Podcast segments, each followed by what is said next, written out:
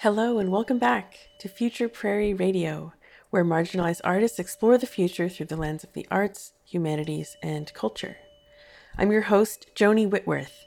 This is Season 6, Episode 6 Monstrous Feminine with Wendy Noonan.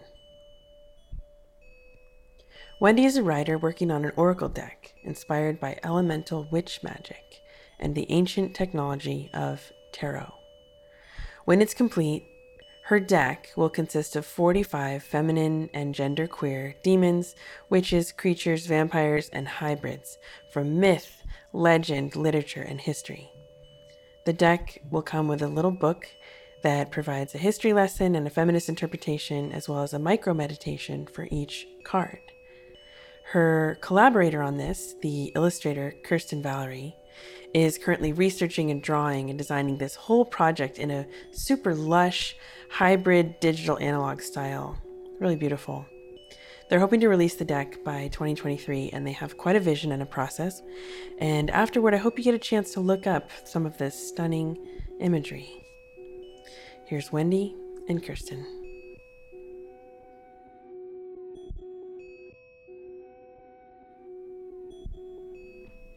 My name is Wendy Noonan. I'm a writer and a teacher in Portland. And I was born in the middle of nowhere in Alaska. Found my way to Portland in my mid 20s, and I've been here ever since. My name is Kirsten Valerie. I'm 23, and I am an illustrator. And I grew up in Silverton, Oregon, out on the prairie, like Little House on the Prairie style and then slowly over 23 years have clawed my way up into the heart of Portland.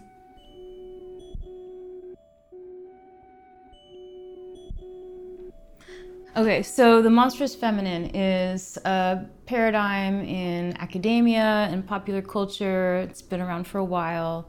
Kirsten actually was a student of mine, and I was teaching Gothic literature. And after Kirsten graduated, she asked me if I wanted to do the deck, and I was completely stunned with the brilliance of the idea. And the reason why I knew so much about the monstrous feminine, because Kirsten remembered me like during lectures, sometimes she said I would go off on this niche subject about history and folklore and psychoanalysis and linguistics and how monstrous feminine images operate in culture and in film. So I know about this because I'm a bereaved mother.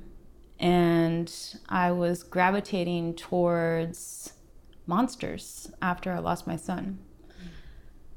It's interesting because, like in culture, you hear lots of stories about mothers and humans and people, you know, heroes, um, adventurers.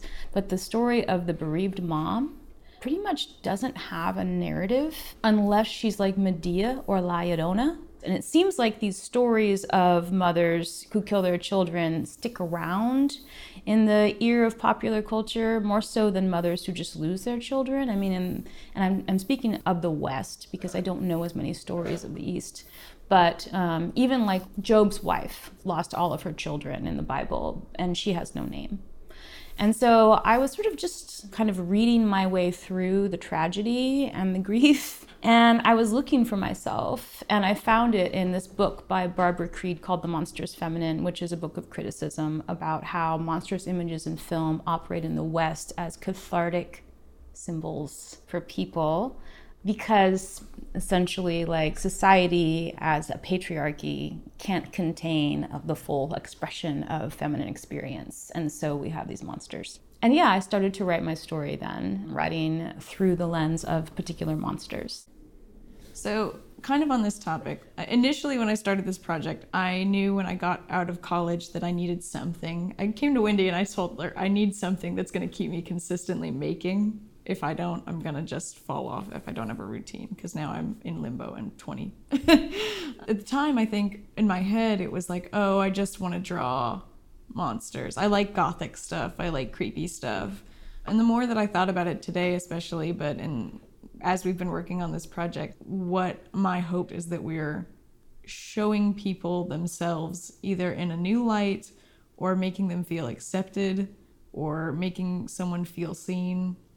I mean, so much of the deck revolves around things that are coded as culturally taboo or socially taboo, but when especially because I'm the artist, when I get to do the rendering for them, I just it's lush. Like I love digging into the beauty of what people might not think is beautiful or but should, you know. The werewolf card is a great example. The transformation process, the the splitting and regrowing and changing at a like fast rate is so incredible. We're working on that card right now.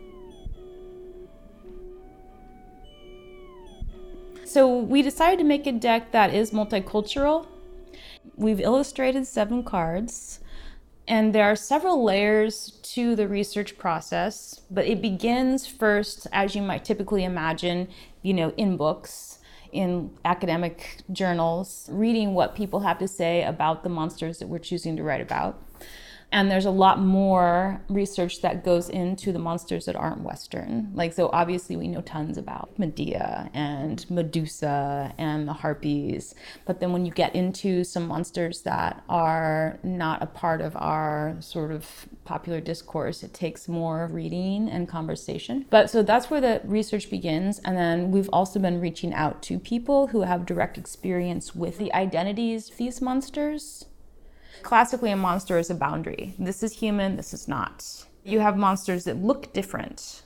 They're monstrous. Monsters that behave the way that we're not supposed to behave. They're monsters. And this is particularly trenchant with gendered monsters. So, monsters that are feminine tend to be more terrifying and memorable and abject, like socially intolerable than like you can have Cyclops and King Kong. Frankenstein's a monster. They tend to be sympathetic. Feminine monsters are less often sympathetic. And then you will also have monsters that are gender nonconforming that are also rather terrifying or old. And a lot of the feminine monsters, like the Evil Queen, or if you think about the sea hag in The Little Mermaid, Ursula, like she does not seem like typical feminine matronly woman type right? The more we think about it and talk about it and write about it it seems like it gets more narrow and narrow what is an appropriate feminine identity in the west right? Like she's a mother she's a wife she's maternal she looks a certain way. Yeah. she's not ambitious she doesn't have a lot of self-preservation she's more sacrificial and she's feminine right? She mm-hmm. does she doesn't act quote unquote manly, right?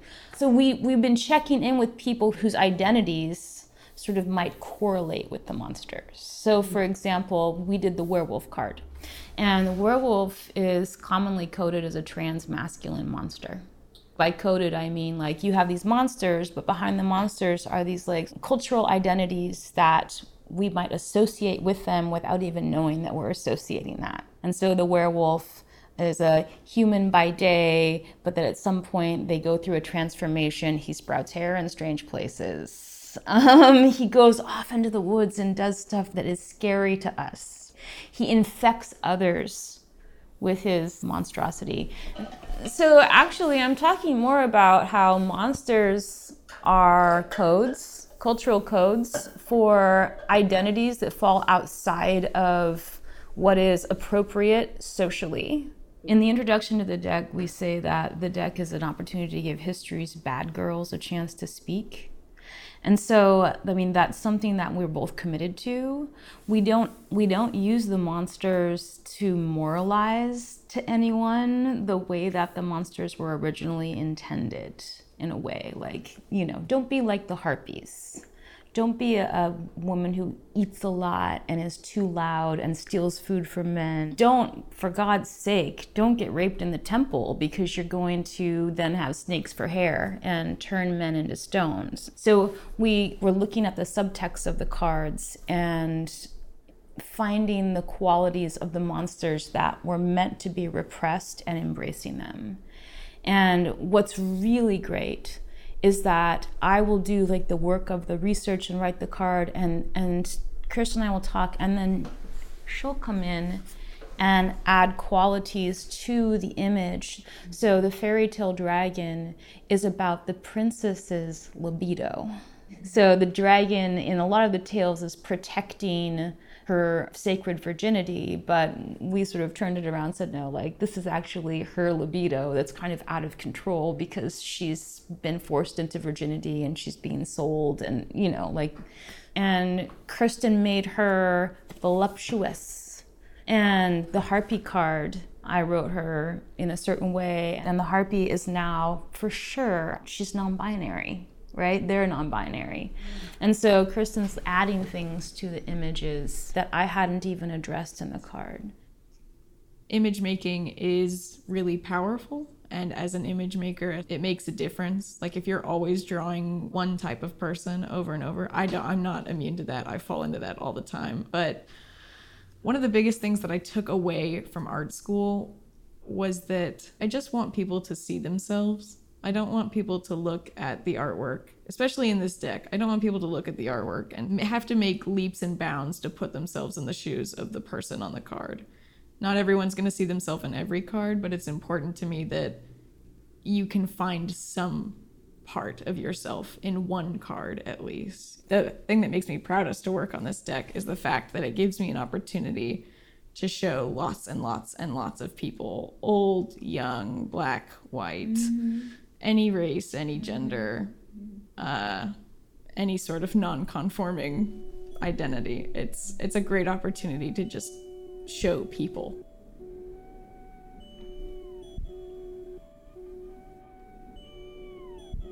in media, in the narratives and stories are the things that culture uses to put out a dominant text about how the world is supposed to be, who we're supposed to look up to, what we're supposed to aspire to be, what we're supposed to not aspire to be. And what this deck contributes, which I think that it's not it's not standing alone. There are a lot of sort of re rethinking and twerking of the monster narratives in popular culture right now. But what this deck is doing is it's it's giving a feminist and a genderqueer reinterpretation of stories that were told from the perspective of misogyny and homophobia and fear of trans bodies, women's bodies, different bodies of all kinds. I mean, in the West, we're a culture that likes to other. We always have been in different cultures, there are already multiple genders. Like in some indigenous cultures in South America and in, in, North America, there's more than two genders. In a lot of places in the East and in India, the way that, you know, that people with neurodiversities or different, differently abled bodies are treated, they're still part of the community. They're not pathologized you know? So i suppose it's like hoping to help to shift the way the west sees humanity because it's like our beauty is in our divergence. It's not the problematic piece. It's how we're stronger. If all the perspectives are shared we're always stronger. It's tragic that for so often one or two identities held the mic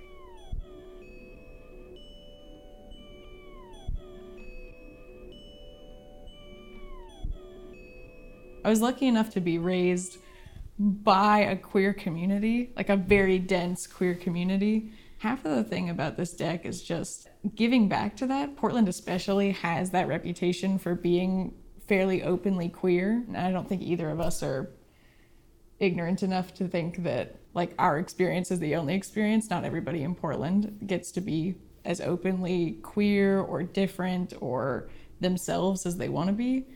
And part of this deck feels kind of like a love letter to that, mm-hmm. telling people that the things about yourself that you're nervous about or the things that you have kept closeted away, we want to see those things. Doesn't matter what you look like, who you are, where you come from. This deck is like a small, at least in my mind, like a, a way to affect change even within the direct community. Whoever gets to access it, I'm hoping it opens up a conversation for themselves between either themselves and like a part of them they weren't ready to talk to or are now ready to talk to or makes people who maybe aren't self-reflecting reflect a little more I grew up in a really rural place in Alaska, and I was raised by conservative Christians. And I was not a typical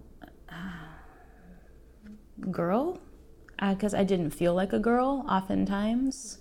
Um, I didn't want to do girl things.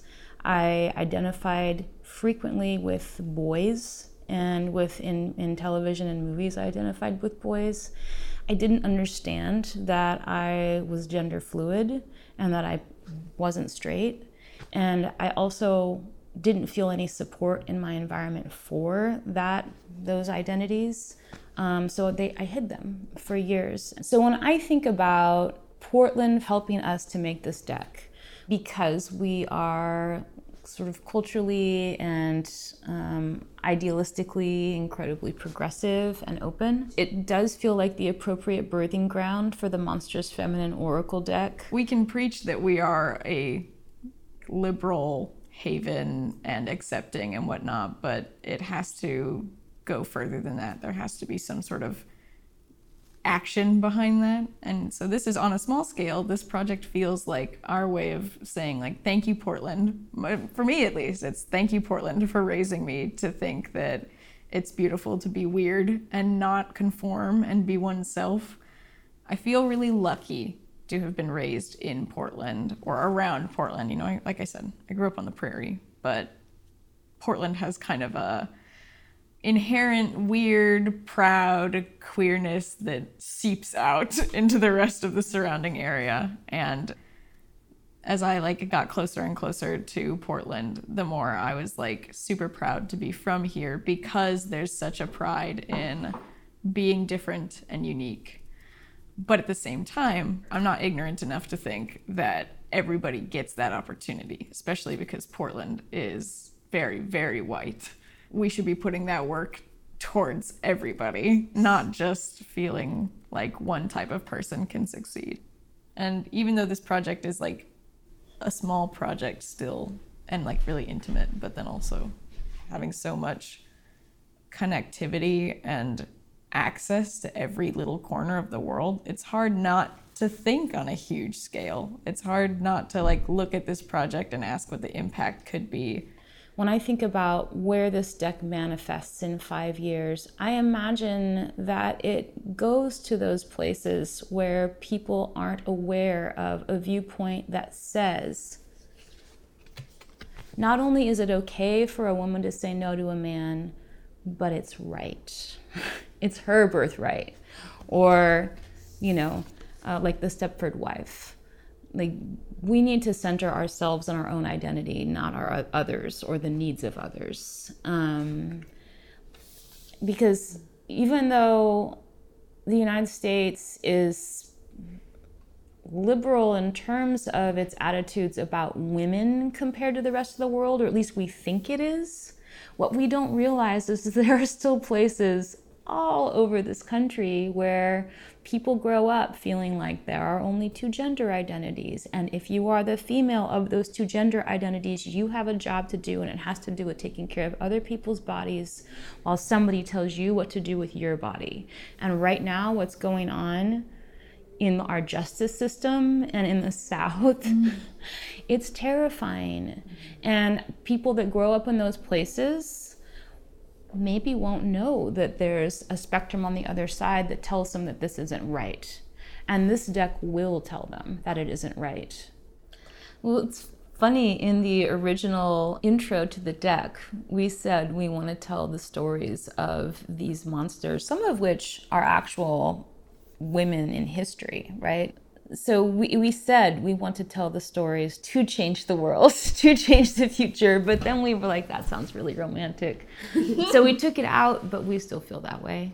Yeah we still feel that way. So it always feels kind of i always get kind of like nervous when we talk about our hopes for the deck because it feels like big dreams. And sometimes i feel like that's it's romantic but at the same time it is about what you want to bring to the world. And if that's like, if you can hope that big, I don't think there's anything wrong with that. And I have to keep reminding myself that while we work on mm, this, that it's okay to hope that big.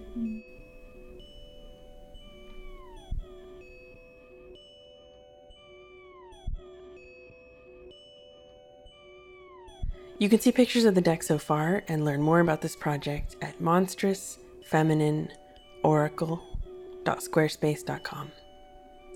This episode was sponsored by Oregon Humanities and the Oregon Community Foundation. Thank you so much for your support. It was written and produced by me, Joni Whitworth, and edited by Callie Day, and the music for this episode is by Airfolks. If you have any questions or feedback about the show, send us a note. futureprairie.com on social media at Future Prairie.